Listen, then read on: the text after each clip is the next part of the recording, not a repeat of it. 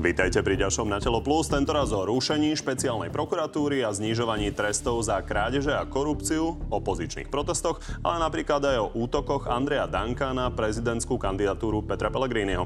Našim hostom je totiž práve šéf hlasu a parlamentu. Vítajte. Dobrý deň, prajem. Tak začneme rovno tým, čo Andrej Danko včera na vašu adresu povedal. Tuto je. Po voľbách Peter Pellegrini nemal na výber prišiel opäť do vlády s Robertom Ficom a ja mám vážnu obavu, že ak znova naberie silu ako prezident Slovenskej republiky, že našu koalíciu zradí. Hovorím to z osobnej skúsenosti. On hovorí, že čerpa z osobnej skúsenosti. Neviem, Aká aké... to bola skúsenosť? Netuším, netuším. Celkovo sledujem včera aj dnes vyjadrenia pána predsedu SNS a naozaj čo vám mám na to povedať? No, Zdá sa mi, ako keby sa evidentne pán predseda Danko rozhodol, že ide podporiť Ivana Korčoka, aby sa stal prezidentom. To hovorí, že v žiadnom prípade. A tomu ja nemôžem nejakým spôsobom zabrániť. Rozhodol sa tak. A viac k tomu nemám čo povedať, pretože to sú slova Andreja Danka, je to jeho videnie sveta a ja ho musím rešpektovať. Čo iné mi zostáva? Andrej Danko ale zdá sa, sa rozhodol z toho urobiť tému kampane, takže ľudia sa vás zrejme, zrejme na to budú pýtať. Takže ako budete presviečať tých koaličných voličov, že budete verní koalícii? Ja sa dokonca budem aj na, napriek vyjadreniu pána predsedu Danka uchádzať o podporu voličov Slovenskej národnej strany, aby v tom súboji nezostali sami, keď sa pán predseda rozhoduje atakovať e, mňa a podporovať tak viac asi Ivana Korčoka alebo zvyšovať mu šance. Takže ja sa budem uchádzať o podporu aj jeho voličov z e, Slovenskej národnej strany, ďalších národných voličov, pretože ja si myslím, že mám im čo ponúknuť a že tá moja vidina prezidenta, ktorý prináša pokoj, upokojenie situácie, spája, ale zároveň, zároveň hájí národoštátne záujmy je mm, pre nich tá dobrá ponuka. Rozumiem. A jednou z otázok, na ktorú budete potrebovať odpovedať aj týmto voličom, je to, že či sa nemusia báť nejakej zrady. Lebo tak e, Andrej Danko samozrejme bude pripomínať toho, že, to, že ste hovorili, že nechcete nabrať starých poriadkov. Rok dozadu ste napríklad sa veľmi nehotovali do nejakej vlády s Robertom Ficom. A aj to niekto spomína. Ja som veľmi dobre vedel, čo hovoríme. Som povedal, že nebudem s ním sedieť v jednej vláde a dúfam, že to každý aj vidí, že ja nesedím na úrade vlády s ním v žiadnej vláde. Ale hovorili ste, že a, nutne hlas a, nemusí vládnuť no, nemusí, nemusí. že možno perspektíva lenže, bola nejaká lenže kombinácia dnes, strán. Aj dnes, keď vidím, čo za teda kvalitu v tom parlamente nakoniec sedí aj v opozícii, a keď som si teraz minule tak zavrel počas toho dlhého rokovania oči a podal som si, Peter, teraz si predstav, že by si bol ako premiér na čele tej štvorkoalície, kde máš Alojza Hlínu s celou SAS, potom tam máš e, PS, potom tam máš KDH, potom tam máš, ešte kto je tam, ešte, no my by sme boli s nimi.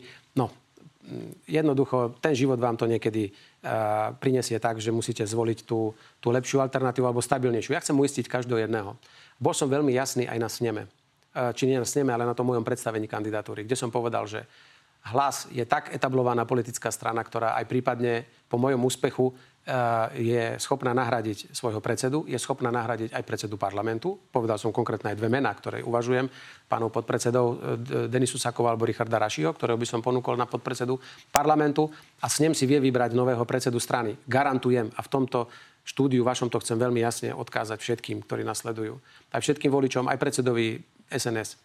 Hlas bude držať jednotu 27 a bude dodržiavať koaličnú zmluvu a bude robiť všetko preto, aby sa za 4 roky podarilo v stabilnej vláde naplniť programové vyhlásenie vlády. S tým sme do toho išli, je to náš záväzok, je to naša povinnosť voči voličom a voči programovému vyhláseniu vlády. Takže ja odmietam akékoľvek úvahy, že by hlas mohol spôsobiť nejakú destabilizáciu. Opakujem, hlas určite nebude nikdy subjekt, ktorý spôsobí rozpad vládnej koalície. My ale nehovoríme o hlase. My hovoríme o Petrovi Pelegrinim, lebo hlas môže pok- pok- ale... pokojne pokračovať vo vláde. Viete... Ide o to, že bude robiť Peter Pelegrini v paláci. Ja poviem. Keď sa ľudia obávajú, že odtiahol sa raz od Fica, odtiahne sa znova. Ja som zostal a vždy budem sociálny demokrat.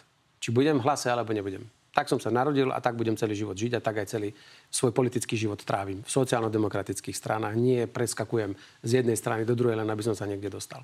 A preto aký by som mal asi tak dôvod povaliť vládu, ktorá sociálno-demokraticky bude naplňať program a ktorá bude... A to sa ani nedá, aby prezident povalil Nemusí vládu alebo nejakým spôsobom vládu. spravil. Nemusí s ňou takou Nemusia sa toho bať. Uzavrime to pokiaľ vláda, bude, pokiaľ vláda bude e, pra, pracovať pre ľudí, prezident má vláde pomáhať má jej byť nápomocný a nie umelo a hneď od začiatku byť totálnou opozíciou, tak ako to prezentujú niektorí druhí. Rozumiem. Historický príklad. Prečo sa vzťah Petra Pellegriniho s Robertom Ficom nedostane postupne do identickej polohy ako vzťah Vladimíra Mečera s Michalom Kováčom? To sa vždy môže stať. To nikdy nemôžete vedieť, čo by sa mohlo stať v štáte s niečím, čo by naše cesty nejakým spôsobom zase rozdelilo. Ale pokiaľ vláda bude naplňať programové vyhlásenie vlády, ktorej som bol aj ja súčasťou, tak nevidím dôvod, aby prezident začal robiť nejaké protikroky proti vláde, ktorá bude naplňať programové vyhlásenie vlády. A strana, z ktorej pochádzam, bude súčasťou naplňania toho programového vyhlásenia vlády. Takže to, z tohto robiť tému, viete, ešte raz vám hovorím, to sa nedá ani komentovať, musím to len rešpektovať. Je to videnie sveta Andreja Danka. Ja tvrdím, že to tak nie je, ale samozrejme mu jeho názor nikdy nemôžem zobrať, ani ho asi nedokážem presvedčiť, že to tak nebude tak on sa k tomu hodlá zrejme vrácať v kampani. Takže my sa na to asi priebežne budeme pýtať. Ja sa ale... budem skôr venovať, to by som povedal, ja sa skôr budem venovať Slovensku, ľuďom, čo by mal prezident ponúknuť, aký by mal vyzerať úrad. Viete, ja sa nebudem venovať vo svojej prezidentskej kampani konkurentom. To je o čom? To je vtedy, keď nemáte čo ponúknuť. Ja chcem hovoriť o krajine, o ľuďoch, ktorí tu žijú, poctivo pracujú, vychovávajú deti, ako by tá krajina mohla konečne fungovať, aby bola dôstojným miestom na život, suverénnou krajinou.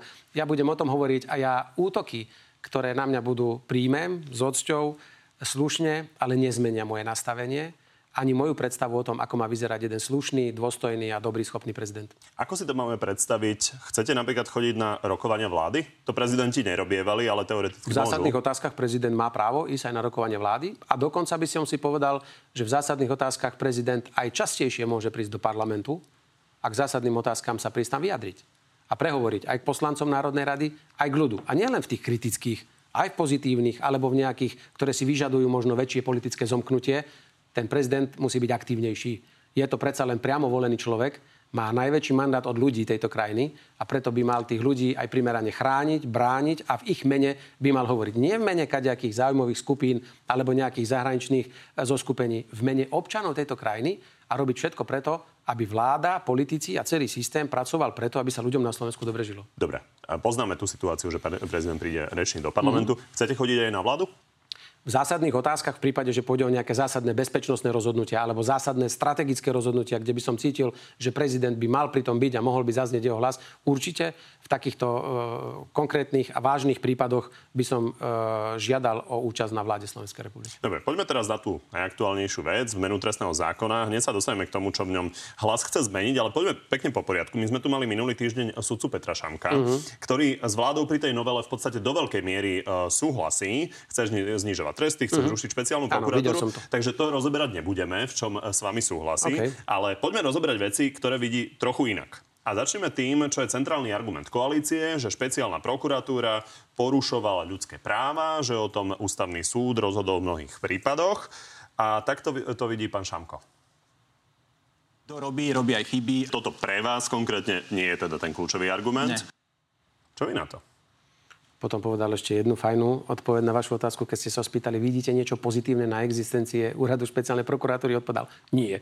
On je ale, zásadne za to, aby mne... špeciálna prokuratúra neexistovala. Výborné, to je ja... holý fakt, toto povedal. No, a ja som ale čo sa týka tých ľudských práv, lebo to bola téma, Robert Fico to veľmi často spomínal a napokon koalícia to tak aj formula, formulovala. Čo vy na to hovoríte, že on hovorí, že toto nie je na ja, nejaký centrálny no, dôvod? To je, to je v poriadku. Ja som ako politik a predseda strany hlas pred voľbami povedal jasne, a s tým som sa uchádzal o dôveru týchto ľudí, že si myslím, že USP treba zrušiť, lebo splnilo po svojich 20 rokoch svoju historickú úlohu. Mne aj tak veľmi... Ani, lebo to je rozhodnutie a môj politický názor a že ho treba normálne začleniť pod fungujúcu generálnu prokuratúru a slovenskú prokuratúru, kde sú stovky šikovných prokurátorek a prokurátorov, ktorí zvládnu veci tieto robiť.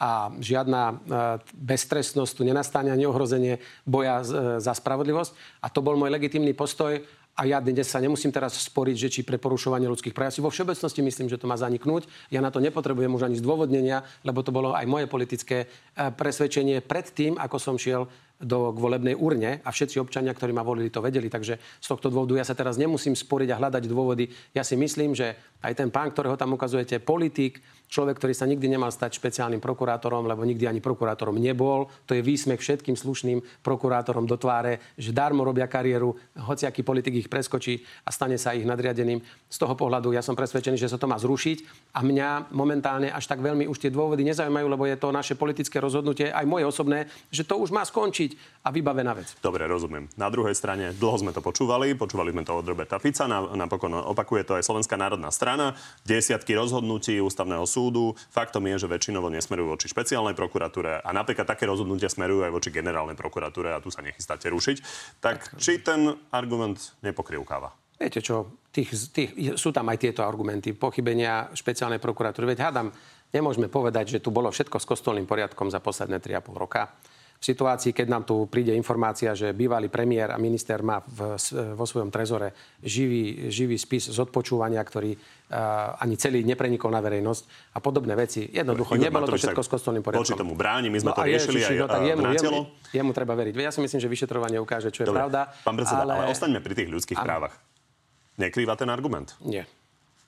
Dobre, tak poďme e, k tomu, čím sa často zaštiťujete a to je to, že vám ide o ochranu poškodených. Že poškodený je dôležitý, aby bol odškodený nejakým spôsobom. Ano. Ale na margo toho hovorí Daniel Lipšic, ktorého ste spomínali, že mnohé trestné stíhania budú vlastne zastavené kvôli premlčaniu. Lebo znižujete premlčacie doby a vlastne tam poškodený strátie nárok na odškodenie kvôli tomu. Tak záleží, že aké sú to trestné činy, e, kde prejde tá premlčacia lehota a v akej dobe, pretože ak niečo neviete vyšetriť 15 rokov, tak už to asi na 16. rok asi ťažko vyšetríte. Ja nie som právnik, nie som expert. 10 ja a 3 je rozdiel. Ja, ja nechcem s vami ísť do debaty, ja že by sme strácam. sa tu bavili paragraf o paragrafe. pre mňa je napríklad dôležité, že ak je niekde trojročná lehota, tak verejný funkcionár má aj tak 10 E, kde bežný občan by mal 3, pri verejnom funkcionárovi to je 10, lebo je to samozrejme uh, niečo komplikovanejšie. Verejný funkcionár mu neukradne ale, No takisto, ale skôr išlo o tú celú filozofiu tej restoratívnej justície. Veď aj pán sudca, ktorý tu sedel, vám povedal, že on musí odsudzovať tu ľudí na, na drakonické tresty a v skutočnosti čo z toho je. Nikto. Ten je v base, stane sa z neho recidivista, nikto z toho nič nemá. Takže ten prístup, aby aj obete boli odškodňované. Menej ľudí nám sedelo v, v base a mohli možno vychovávať svoje deti. A keď neuhradia tie škody, tak potom idú z podmienečného trestu na riadny výkon trestu.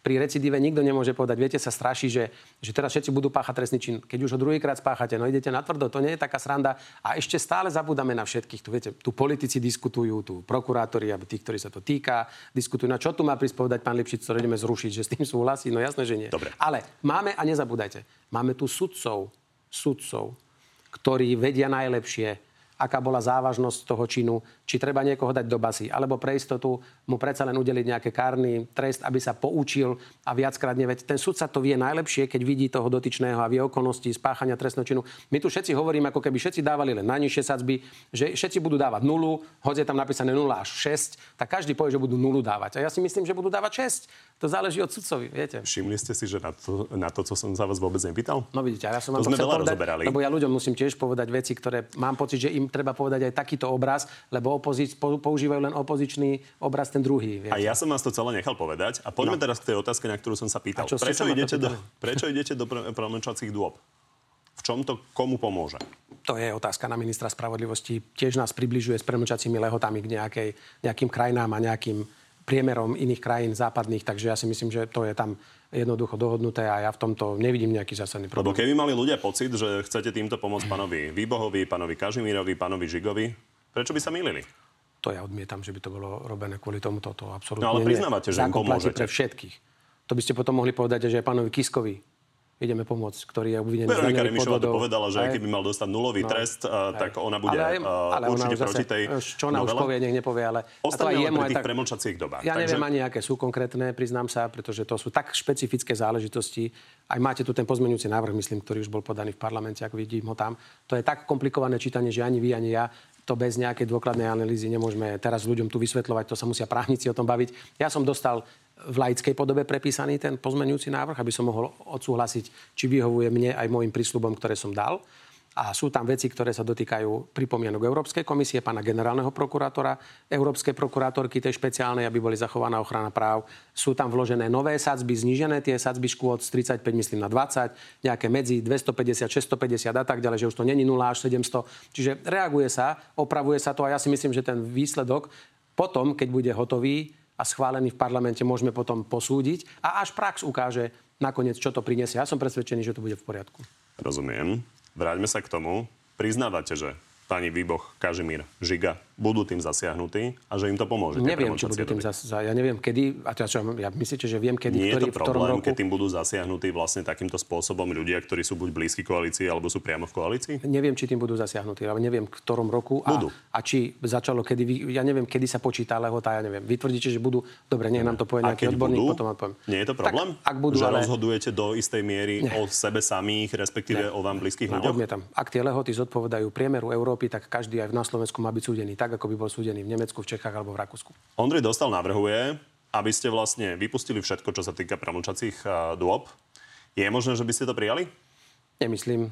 Budeme skôr asi rešpektovať nejaké námety a návrhy z dielne KDH ktoré podstatne rozumnejšie v tejto diskusii a konštruktívnejšie vystupuje a funguje. A myslím si, že ten pozmeňujúci návrh dokonca aj časti novely pána Karasa v určitých špecifických oblastiach už obsahuje a pevne verím, že získa dôveru aj KDH, aspoň tie časti.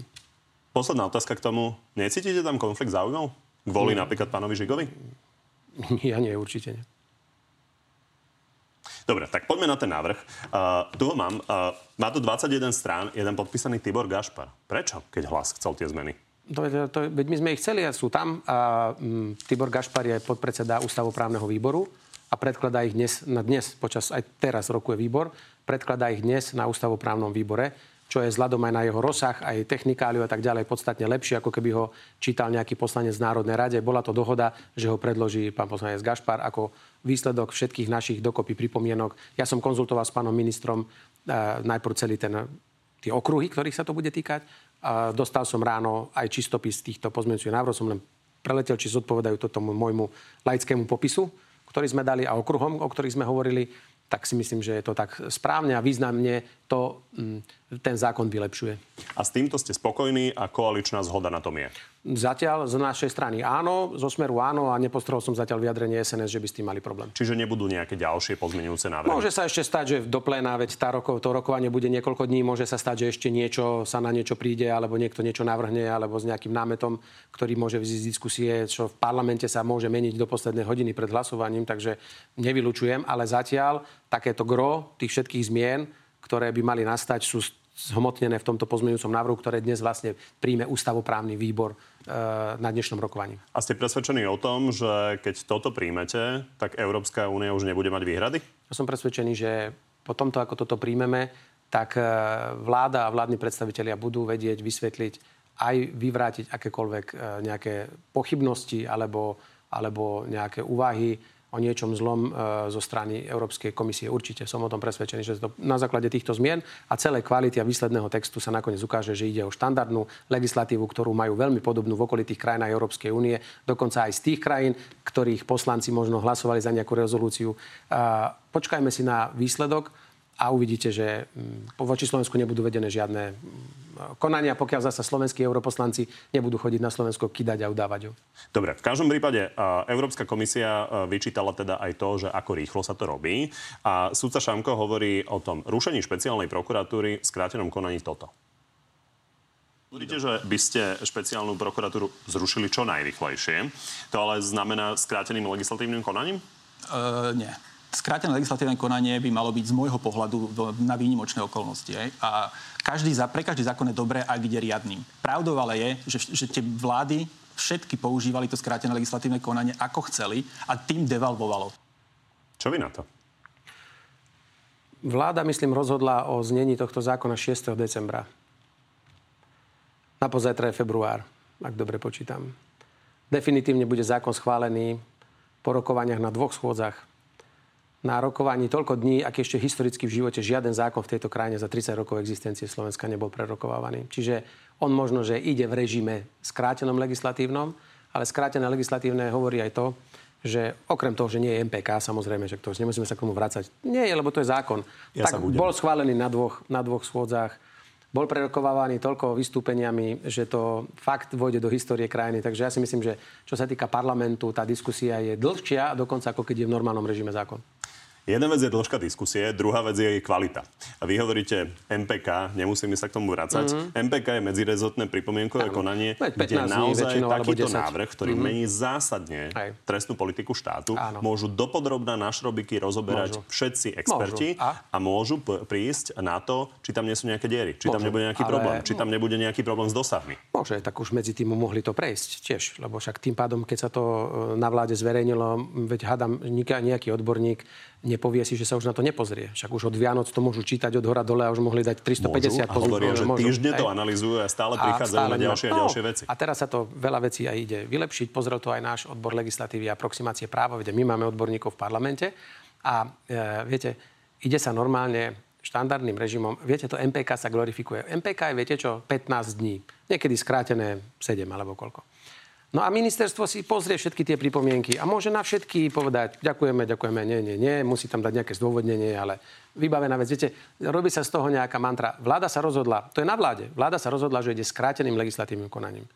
My v parlamente sme sa po 13 dňoch rozpravy a 2067 vystúpení rozhodli, že súhlasíme s tým, že poďme to urobiť skrátenom legislatívnom konaní. Legislatívna právna a poslanecká väčšina demokraticky zvolených poslancov povedala, že súhlasí s takýmto postupom. A mali sme druhé, prvé čítanie, teraz ideme do druhého. Takže toľko sa môže o tom, naozaj sa už, podľa mňa sa k tomuto vyjadrili už aj ľudia, čo sa v živote ešte nikdy k zákonu žiadnemu nevyjadrovali. Takže toľko to ešte... No a každý dal Ide nejaké pripomienky, podmienky. Dneska sú stelesnené v tom, čo držíte v ruke. To je 22 strán, myslím. Vylepšení potom pozrime na výsledok. Pani prezidentka ešte vráti. E, to už asi počítame za automatické, čo, čo by inšie urobila. To. A potom zase ho za, e, odsúhlasíme a budeme sa venovať ďalším veciam, ktoré toto Slovensko potrebuje riešiť. Už len poslednú vec k tomu, lebo vy máte pomerne veľké skúsenosti s, tvorbou uh, legislatívy a vy sami priznávate, že vlastne museli ste to opravovať vy sami si to musíte nechať vysvetliť. Sú právnici, ktorí hovoria, že doteraz ne, nespočítali všetky dosahy, na koľko prípadov to bude mať dosah, akým spôsobom to zmení priestupkové konanie. Je tam množstvo vecí, ktoré by vyžadovali analýzu a bolo by asi dobré ľuďom povedať, že toto a toto sa zmení a stále im to vysvetľovať. A toto isto, sa nedie. Isto, ale tak to bude na vláde, aby to vysvetľovala. To a, a pán minister, pretože sa musíme prísť k nejakému konečnému výsledku a bude to, viete, robí sa z tohto, ako keby to bolo neviem aký, aký zázrak. Počúvajte, Bývalá vládna koalícia ústavu, najvyšší zákon v tejto krajine, najvyšší, najdôležitejší, zmenila z hodiny na hodinu pozmenujúcim návrhom v druhom čítaní piatimi stranami pozmenujúceho návrhu bez akékoľvek diskusie pod vedením pani Kolekovej ústavu tejto krajiny bez diskusie, bez ničoho. To je zákon zákonov. A vy a všetci za to nič. veľa kritizovali. No však a teraz nás aj oni kritizujú a výsledok v poriadku. Pozrite sa, vládna koalícia to mala v programu vyhlásení vlády. E, najbližších pár dní podiskutujeme, odhlasujeme a venujeme sa veciam ďalej. A ja vám garantujem, že tie zákony a celé to prostredie zákonodárne nás posúva k civilizovanému svetu od toho bývalého sovietského režimu, ktorý tu doteraz fungoval v rámci trestnoprávnych e, týchto celého prostredia v rámci trestnoprávnych. Viete ľuďom garantovať, že toto už vyrieši všetky problémy a nebudú tam ďalšie diery, ktoré budete musieť plátať? Ja si myslím, že na to, koľko očí sa na to pozeralo a koľko odborov legislatívno-právnych e, na vláde aj v parlamente to pozeralo, tak by to z technického hľadiska malo byť, malo byť v poriadku. Žiaden zákon nikdy nemá žiadnu maličkú chybu. Možno taký existuje, ale každý sa mení ešte aj v plene a tak ďalej. O takže... ale o naozaj vážnych problémoch. Ja som nie právnik, ale z toho, čo ja viem a čo som informovaný, tak áno, dochádza k výraznému vylepšeniu toho zákona, k reakciám na nejaké pochybnosti inštitúcií, ako je GP, Európsky prokurátor, Európska komisia a malo by to byť v poriadku. Znižujú sa aj tie hranice tých škôd, zavádzajú sa nejaké medzistupne, aby neboli také veľké skoky. Ja si myslím, že budeme mať kvalitnejšiu legislatívu, ako sme mali doteraz. Čo mám k tomu viac vám povedať? Ste šéf parlamentu. Som šéf parlamentu, ale nemôžete so mnou viesť tú viete... právnu debatu. Ja sa stotožujem ja, s tým... Ja od vás nechcem detaily. No, tak ide o to, či viete dať ruku do ohňa za to, že toto je finálna verzia a už tam nebudú žiadne za problémy. Za toto si ručí pán minister a my ako poslanci musíme samozrejme mu dôverovať aj nášmu odboru legislatívy práva. Keď náš odbor Národnej rady tento pozmeňovák predtým, ako prišiel do parlamentu, mohol pozrieť, dal k nemu pripomienky a tie boli zapracované, tak potom naozaj môžeme vychádzať z toho, že naši odborníci z Národnej rady ho posúdili ako dobre pripravený. Ale vy ste spomínali, že vy ste avizovali, že treba rušiť špeciálnu prokuratúru, ale uh-huh. keď sa povieme na tie, pozrieme na tie ďalšie veci, tak vy ste netvrdili, že kardinálny problém Slovenska vo vašom programe je, že finanční podvodníci málo sedia v base, uh-huh. teda príliš sedia v base a musíme ich lepšie nejakým spôsobom pripraviť je, na život. To je zmena celej filozofie trestného poriadku. Ja nie som právnik, zavolajte si tu právnikov, ale nielen takých, čo vám jedno rozprávajú, zavolajte si aj takých, čo druhé vám rozprávajú a viete si tú odbornú debatu debatu. Robíme ja som to. politik, ja som zástanca restoratívnej justície a toto znaky restoratívnej justície má. Napríklad, pán ex-minister Janušek dostal za nástenkový tender 11 rokov. To vám príde veľa? Mne príde málo, že e, pán Lipšic, ktorý zabil človeka, išiel evidentne rýchlejšie ako mal, čím porušil zákon, uh, nedostal ani žiaden trest od dňaťa slobody. Pokiaľ viem, Napríklad. Tak. Čo? Išiel má podmienku. s predpismi, či? No nešiel v súlade s predpismi. Ja teda, už je to roky, no, ale pokiaľ ukazuje viem, tak sa, že, ukazuje sa, že nešiel pred, v súlade s predpismi. Nešiel určite 50 a menej. Dobre, a, tak keď už o Danielovi Lipšicovi, tak Daniel Lipšic avizuje aj toto. Že vy si Hej. viete predstaviť, že budete teda radovým prokurátorom? Áno, viem si predstaviť, e, že zostanem ako radový prokurátor. Áno. Ako toto vnímate? No, čo ja viem, čo asi keď sa ruší, tak sa presunú na prokuratúru a už... Či ste to čakali práve od neho? Nie, ja neviem. Že... Ja sa naozaj dennodenne nezaoberám pánom Lipšicom a ja ani neviem, aké sú jeho um, pohnutky, čo mieni ďalej robiť. To si riešte s pánom generálnym prokurátorom a s jeho budúcimi nadriadenými. Na akú pozíciu pôjde, nepôjde. Fakt ako mňa jeho budúcnosť úplne teraz vôbec netrápi nejakým spôsobom. Poďme na chvíľu k vášmu vládnutiu doterajšiemu. Opozícia vás torpeduje napríklad aj pre nominácie Slovenskej národnej strany.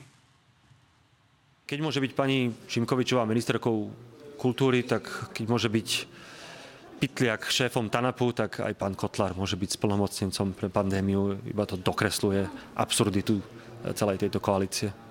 Vy ste vetovali niektoré z tých nominácií? Nie, to nespadá pod našu kompetenciu. Každý má právo si na svoje podriadené organizácie aj ministerstva nominovať svojich ľudí a nesú za mnou plnú zodpovednosť, aj politickú, aj morálnu. A do toho koaliční partnery nemajú čo hovoriť v zmysle koaličnej zmluvy. Napríklad pán Kotlár, ktorý spochybňoval očkovanie a teda aj tú pandémiu ako celok, a tak bude spolupracovať s vašou ministerkou zdravotníctva. Vy ste nemali problém s jeho nomináciou na vládneho spolumocnenca? To nebolo ani predmetom koaličnej dohody. Pán Pán premiér navrhol ho ako splnomocnenca vlády Slovenskej republiky. Za ňo nesie zodpovednosť vláda, nie parlament a nie osobne. Uvidíme, aké budú výsledky a čo budú, mm, čo budú v tejto veci konať. Ja to na teraz nebudem komentovať. Dobrá nominácia? To si musí dohodnúť vláda, či je dobrá nominácia. Oni si ho vybrali, ja ho nebudem hodnotiť, ja ho nepoznám. Len jedna ministerka, Martina Šimkovičová, lebo tá je teraz pod pomerne veľkým tlakom. Robí to dobre?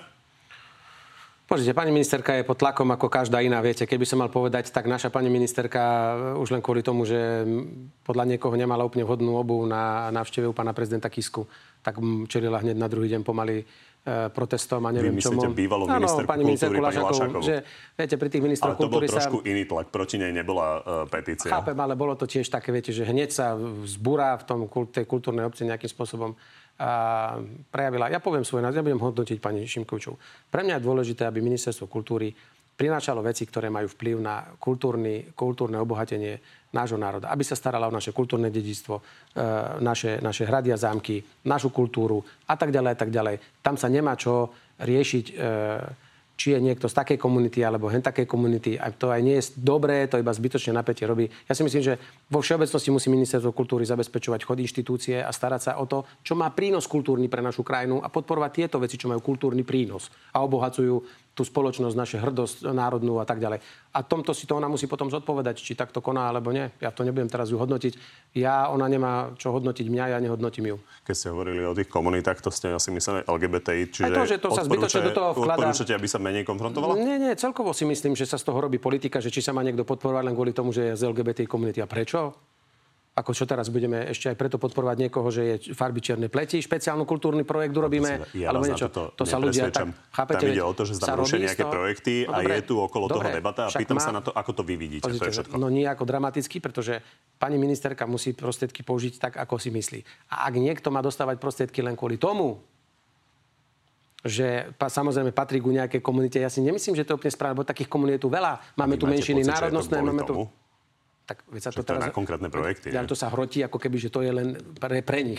Hej, však podporujeme všetky projekty, ktoré majú prínos pre ľudí a nerozdeľujeme podľa toho, či je niekto čierny, či je niekto z LGBTI, či je niekto šikmóky, či je niekto iného vierovýznania. Takto by to malo fungovať. Rómskú kultúru tiež podporujeme, aj, aj ruslinskú kultúru podporujeme. Toto takto treba spraviť.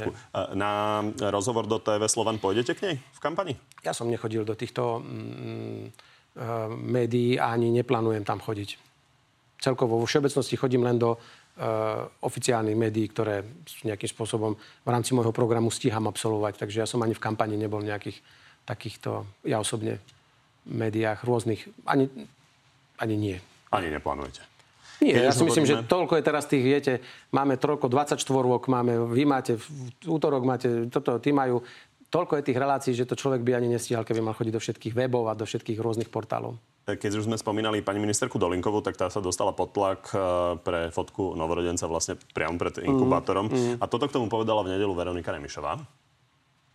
Rodičia svoje deti vidia na hodinu. Ona tam príde, vybere z postielky dieťatko, ktorému z telička trčia ešte tuby a zobere si ho a fotí sa s ním na sociálne siete. Za toto by mala okamžite byť odvolaná.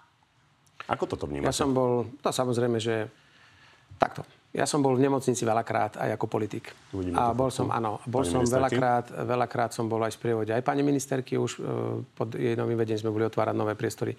Aj s pedagógom, s lekármi. Garantujem vám, že ak by to nedovolil lekár, tak si nemyslím, že pani, ja som s ňou o tom nehovoril, že by pani ministerka len tak vyzdví, zobrala len tak dieťatko bez toho, aby jej to dovolil zdravotnícky personál. Samozrejme, zbytočne vyvolá to veľký rozruch.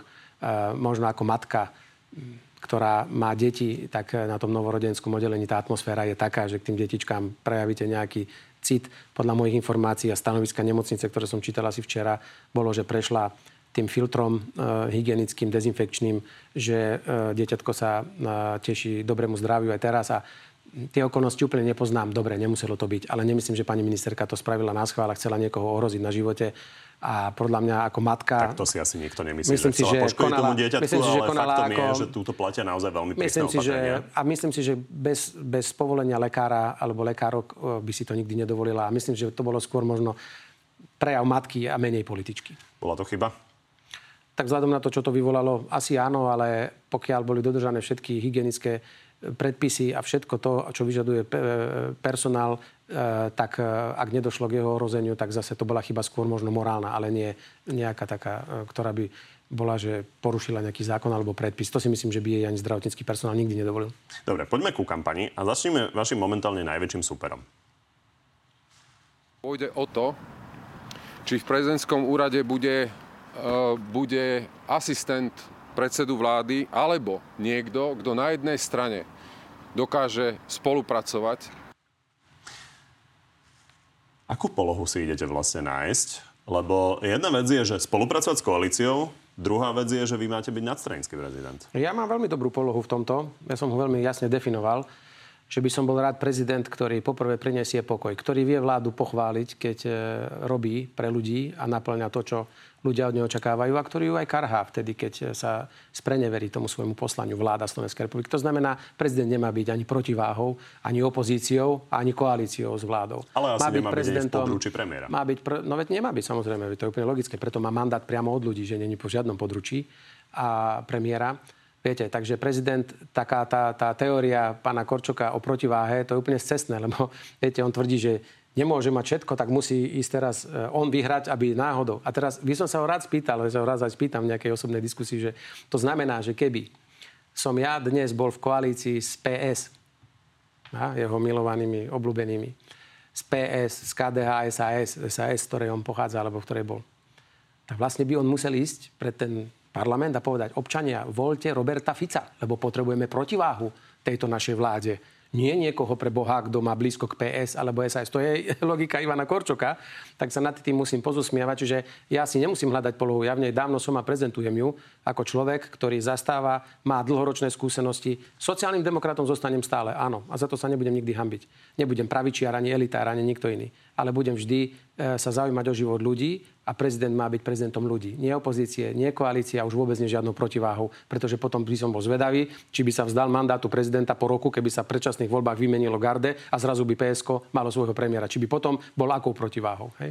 Hlas PS, KDH, to by bola asi pomerne pestrá koalícia. No Tam by preto bola preto nevznikla- otázka, čo by bola protiváha eh, Preto takéto koalícii, tá- ale to si vy budete koalícia. vyjasňovať eh, napríklad aj v debatách.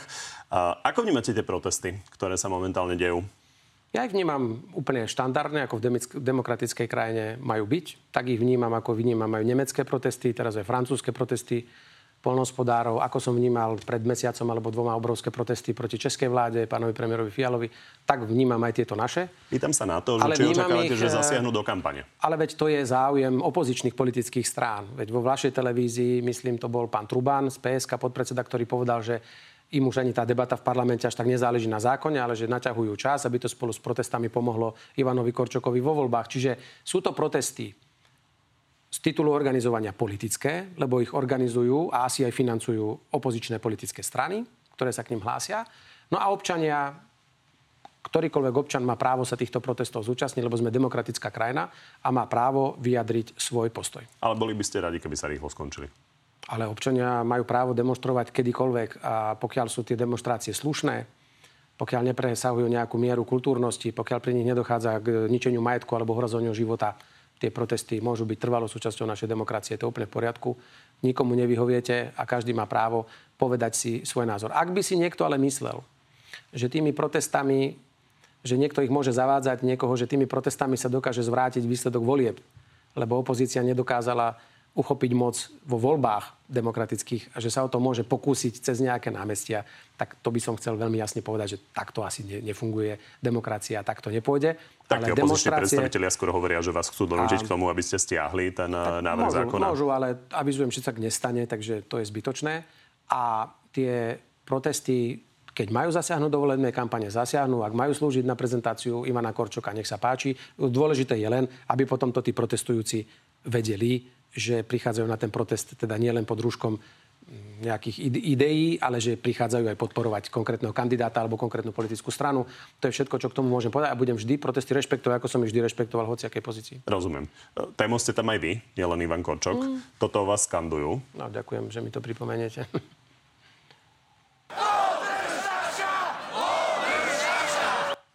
Ako to vnímate? Tak pozrite. Viete, to je taký štandardný Myslím si, že moderné formy vedenia kampane majú v manuáli, že musíte označiť protivníka nejako, vytvoriť symbol, tak ako revolúcia má šál alebo neviem, nejakú farbu. No tak v tomto si poradcovia pána Korčoka našli teda ten moment, že to moje slovo, ktoré som použil v prezidentskom paláci... To si pripomeňme, no, lebo vy ste dali vlastne vzniknúť ale ja tomu viem, sami. To povedal, Poďme no. sa len pozrieť na to, že čo to bolo. Tak, tak. Ja nebudem žiadny podržtaška, ani nebudeme my niekomu len akoby výťahom k moci, aby si tú krajinu mohol zase zobrať do rúk a robiť si čo chce.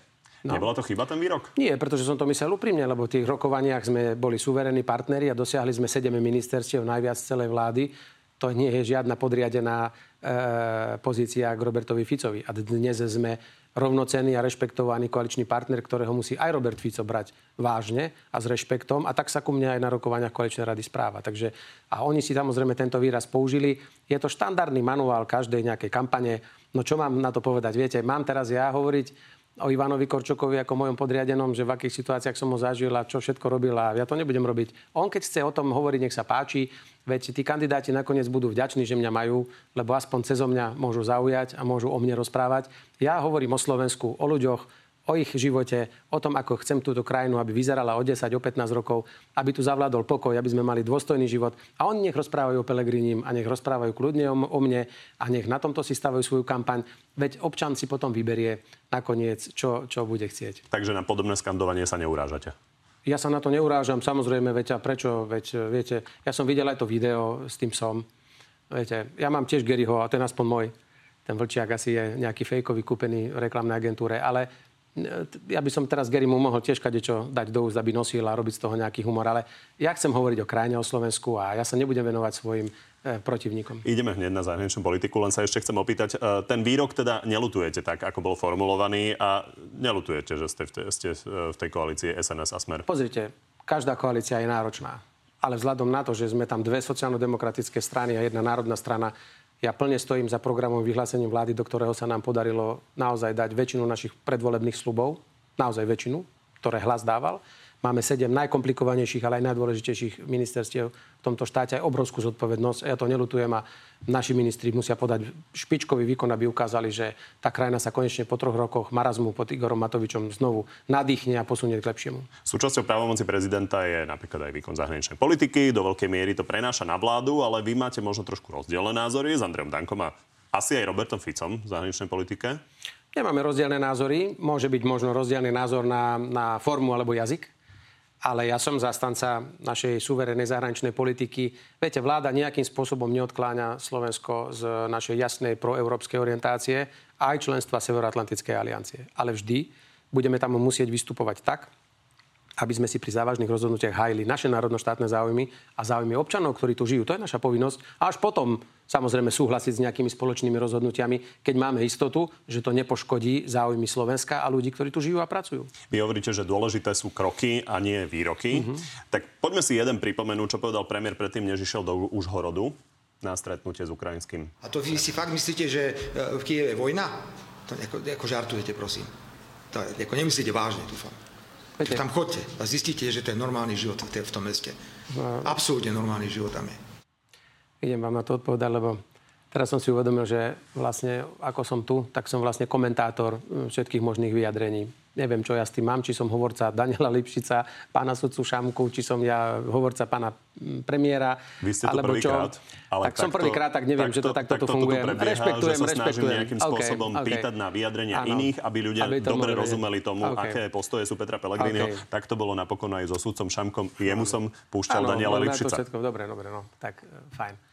A tak budem vám odpovedať, čo sa pýtate, len mi to Ako vnímate ten výrok? Senát. Nebolo to príliš necitlivé vzhľadom na to, že ešte Opäť, aj v myslím, ten deň že, padli rakety na myslím, obytné budovy myslím, v Kieve? Že, myslím, že ja, ja, opäť, ja neviem, čo to bol za kontext a nie som jeho, ani v jeho hlave, ani jeho hovorca. Bolo to vysvetľovanie, prečo do Užhorodu? A, že prečo do Užhorodu a niekto sa asi pýta, že prečo nejde ako teatrálne gesto ukázať tam tak ako ostatní štátnici. Prílbov a sím, akože vystaviť sa nejakom riziku. Ja si myslím, že toto mal on v hlave a chcel naznačiť, že Samozrejme, že tam sú raketové útoky, to nikto nespochybňuje. Tam pravidelne sú nejaké nálety, ale je aj druhá vec, pravda tá, že tá metropola nejakým spôsobom žije. Áno, čak ona nemôže zastať také obrovské mesto každý deň, ten dennodenný život tam funguje a, a ľudia si už na to nejakým spôsobom našli spôsob. A, a počas tých leteckých poplachov musia utekať do krytov. Samozrejme, pre mňa je dôležité, že pani premiéry sa následne aj po e, týchto výrokoch stretli, že si to mali možnosť vyrozprávať aj na štyri oči, aj na svojich delegáciách. A dôležitejšie je, že pán premiér podpísal s ukrajinským premiérom zmluvu, ktorú ocenila aj pani prezidentka. Tak poďme na to najdôležitejšie, lebo čo sa týka zahraničnej politiky, na samity NATO chodieva prezident, tam je takýto zvyk, uh-huh. samozrejme radí sa s vládou, ale keď pôjdete na summit aliancie, povedzme, že za vášho mandátu skončí vojna, ako budete hlasovať, e, keď sa bude debatovať o tom, že Ukrajina má vstúpiť do aliancie? Ja si nemyslím, že je pred nami v krátkej dobe situácia rozhodovania vstupu Ukrajiny do NATO. To nebude ešte ani za dva mandáty prezidenta Slovenského, si myslím, táto otázka. Môj taký, ja nie som... Môžu byť rôzne medzikroky. Pretože vidíte, že také krajiny, ako je Fínsko a Švédsko, aký problém to spôsobilo a Švédsko dodnes ešte nie je stále. Ešte nedávno ho po dvoch rokoch peripetí, myslím, Turecko nakoniec schválilo, Maďarsko ešte stále nie. Tak si asi sám uznáte, že keď pri takýchto krajinách, ako je Švédsko a Fínsko, a to trvalo, to trvalo toľko, tak eh, diskusie o Ukrajine podľa mňa budú trvať ešte dlhšie, takže ja si ani netrúfam, nie som za, odborník na zahraničnú politiku, že to bude otázka nasledujúcich pár rokov. Ale tých skúseností zo zahraničnej politike nie. Ja si myslím, máte. že Robert Fico sme... je jasne proti. Aký postup by Ja osobne si myslím, tak poprvé, prezident musí hájiť e, zahraničnú politiku e, štátu, to znamená, nemá si vytvárať samú vlastnú a má koordinovať nejakým spôsobom aj s vládou, aj, aj, aj s iným spoločenstvom. Ja si myslím, že v prvom rade treba pomôcť Ukrajine zvládnuť jej prístupový proces a jej európsku e, perspektívu budúceho potenciálneho členstva v Európskej únii, čo je tiež na veľa, veľa rokov, pretože to je obrovský komplikovaný proces a to nie je tak jednoduché zvládnuť. Tá krajina je rozvrátená a bude trvať roky, roky, kým sa dostane na, znovu postaví na nohy. Takže venujeme sa najprv tejto a z hľadiska bezpečnosti a toho, čo bude s Ukrajinou, si dovolím tvrdiť, e, že v prípade, že bude dochádzať nejakému mierovému riešeniu tak vám garantujem, že určite súčasťou tých mierových dohovorov bude dohoda obidvoch strán, či niekto bude alebo nebude, alebo môže sa alebo nemôže sa uchádzať o, o svoje členstvo v NATO. Ja súdne si to myslím, ako laik, ako človek. A názor Petra Pellegriniho, keď Ukrajinci budú chcieť ísť do NATO? Ja si myslím, že a, pokiaľ bude chcieť niekto ukončiť tento vojnový konflikt a nepodarí sa ho ukončiť tak, ako si niekto myslí, že Ukrajina zvíťazí nad Ruskom, tak a, pri mierových dohodách si podľa mňa Rusko stanoví ako jednu z podmienok, že Ukrajina v NATO nebude a Ukrajina, ak bude chcieť uzavrieť mier, tak to bude musieť asi rešpektovať. Ak by malo, ak by malo môj osobný pohľad, ak by malo členstvo u Ukrajiny v NATO naďalej spôsobovať napätie a zakladať e, základy ďalších vojenských konfliktov a pokračovania tohto vojenského konfliktu, tak je lepšie, ak má k mieru prispieť vyhlásenie Ukrajiny, že zostane neutrálnou krajinou a nikdy nebude v NATO. Rozumiem. Určite. A určite sú zahraniční, e, zahraniční politickí experti, ktorí budú hovoriť toto a potom sú takí, ktorí hovoria, že to bude a práve uvidíte, hrádza proti ďalším uvidíte, konfliktom. že nám to nakoniec ukáže až ten čas uh, a, a rokovania, ktoré tak či tak raz budú musieť prísť, pretože, viete, veď my, keď hovoríme nejaké názory na to, ako to vyzerá, my nerobíme to z toho, že čítame noviny. Veď my máme aj svoju armádu, my máme svoje vojenské spravodajstvo, máme máme vojenské spravodajstvo zahraničné, máme analytické útvary, ktoré nám ako ústavným činiteľom dávajú prehľad, odhad alternatív, čo sa môže, nemôže zdať, alebo ktorý scenár je najpravdepodobnejší. A žiaľ, dnes, dnes ten scenár je taký, že to bude ešte dlho mesiacov takto, ako to je. Že jednoducho vysilujúca vojna na tom frontálnom, na tej fronte, kde jednoducho Dobre, bude rozumiem, sa, to, tak... sa to nepohne ani jedným, ani druhým Nehovoríme smerom. o toľko, toľko o e, hypotetických záležitostiach. Ale Čiže názor opakovať. Petra Pellegriniho na to, že či Ukrajina v NATO áno alebo nie, je zatiaľ nejasný. Je na teraz si myslím, že nie. Že nemá byť v NATO. A, a ak by to malo spôsobovať e, vo vzťahu k ukončeniu vojny alebo e, vo vzťahu k Ruskej federácii napätie a hrozbu ďalšieho vojenského konfliktu. Ak by neutrálna pozícia Ukrajiny mala prispieť k pokoju a ukončeniu vojen, tak takisto by som potom preferoval určite tento scenár, aby e, Ukrajina zostala neutrálnou krajinou, ktorá nebude súčasťou NATO, ak to má garantovať mier. Dobre, tak poďme k niečomu, čo je oveľa jednoduchšie, a to je budúcnosť hlasu. A Andrej Danko má na vás takéto otázky. Dodnes mi Peter Pellegrini nezodpovedal, čo bude s hlasom ďalej.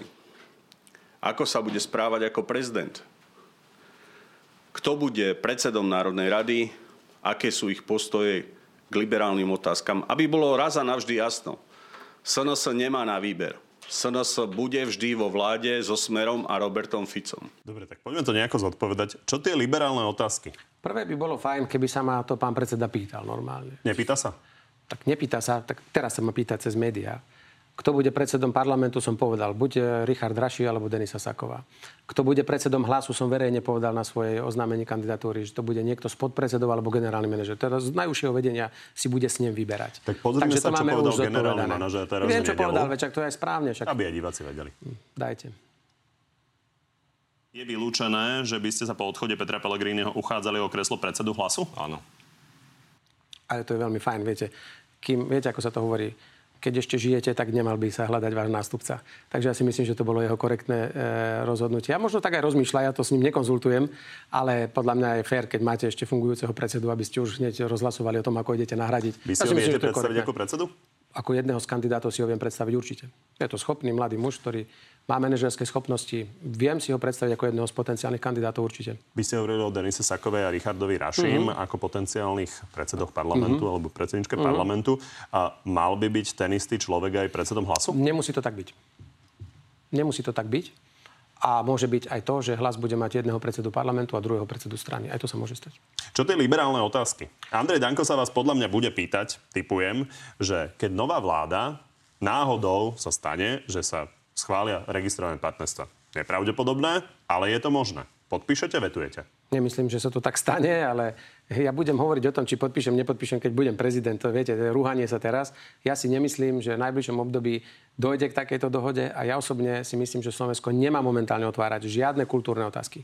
V žiadnej takejto oblasti Slovensko na to nie je pripravené, nie je schopné odborné diskusie a treba robiť postupné kroky, možno maximálne také, ako avizoval Robert Fico už dávno, alebo aj teraz v programovom vyhlásení vlády. To je max, pokiaľ môže táto vláda zájsť a myslím si, že aj budúca bude takto limitovaná. Čiže keby o 3-4 roky niekto schválil registrované partnerstva, budete, budete to vetovať? Neviem. Ale keď to rozhodne vláda, vetovať to môžem, o 15 dní to bude schválené zase. Tak uvidíme, možno to... budete stále predsedom parlamentu. Môže byť aj Dobre. To. Ďakujem vám, že ste prišli do Markízy. Ďakujem pekne. Z dnešného Na telo plus je to všetko. Pri ďalšom sa vidíme opäť v útorok o 14. na životu na TV novinách alebo si nás nájdete v archíve a na podcastoch. Príjemné popoludne ešte. Takže poďme na divácké otázky. Tomáš sa pýta, čo zmenilo sa tak radikálne v jeho osobnom postoji ku kandidatúre na prezidenta, keď ešte krátko pred voľbami 17.9.2023 v Natelo tvrdil, že o takom niečom ani neuvažuje. Mm, je to pravda, veď som bol vtedy sústredený maximálne na parlamentné voľby a na snahu s hlasom získať čo najväčší výsledok a uchádzať sa o exekutívnu funkciu, veď to každý líder by mal uh, takto postupovať a ja som do posledného momentu chcel urobiť všetko preto, aby hlas mohol nominovať predsedu vlády, lebo exekutívna funkcia je niečo, čo by malo byť výsledkom parlamentných volieb pre každú stranu. No ale potom samozrejme... Vy ste mohli byť tým eh, premiérom, PS vám to ponúkalo. Tomu sa môžeme niekedy vrátiť a niekedy vám to celé prerozprávam, to je nie na krátku debatu.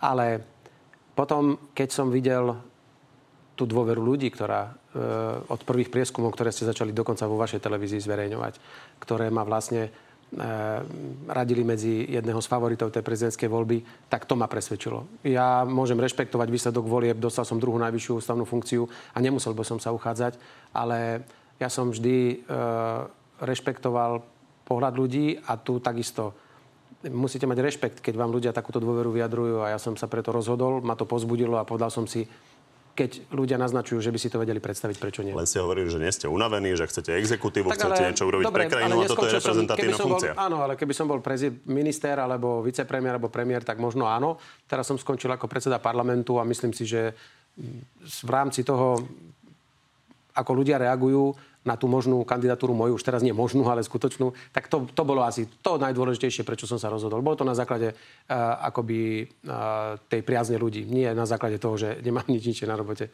ak si to tak niekto myslí. Daniel, kedy budú lacnejšie potraviny? Ja si myslím, že postupne už k tomu dochádza, ale vláda minulý týždeň alebo pred dvoma dala jasný pokyn aj ministrovi podhospodárstva, aj ministrovi financií, aby začali v tomto robiť a začali vykonávať ostré kontroly, či nedochádza k zneužitiu vysokej obchodnej prirážky alebo marže v našich obchodných reťazcoch, tak ja pevne verím, že v krátkej dobe budú vidieť výsledky aj týchto kontrol a že niekomu aj klepneme po prstoch. Dúfam. Ale vy ako ekonom viete, že tá inflácia klesá aj bez vás. Tak, klesá, ale ja si myslím, že na Slovensku je ešte priestor na výraznejšie zníženie cien, nie len tak, aby kopírovalo infláciu. Igor, či toto nie je ešte horšie ako staré poriadky? Teraz sa priznám. Tvárite sa, že neviete? Uh, predpokladám, uh. že Igor naráža na to, že nechcete návrat starých poriadkov. A či toto nie je ešte horšie? A teraz myslíš čo? Tá situácia, ja, v ktorej sme nie, dnes. nemyslím, nemyslím. Po tých 3,5 roka, čo sme tu zažili, to bolo podľa mňa to najhoršie, čo Slovensko zažilo a všetko od toho už môže byť len lepšie. A nie sú to staré poriadky? Nie. Kristián, keby ste sa stali prezidentom, vymenujete Tibora Gašpara za šéfa SIS? Ja som povedal veľmi jasne a nebudem to dokonca ani zosobňovať. Ja som povedal, že si neviem predstaviť, keby som bol prezident, že by som do funkcie šéfa SIS v zmysle kompetencií prezidenta vymenoval kohokoľvek, kto by bol v danom čase pre, e, obvinený alebo obžalovaný. Čiže momentálne ani Tibora Gašpara. Takže to platí samozrejme aj pre ňo.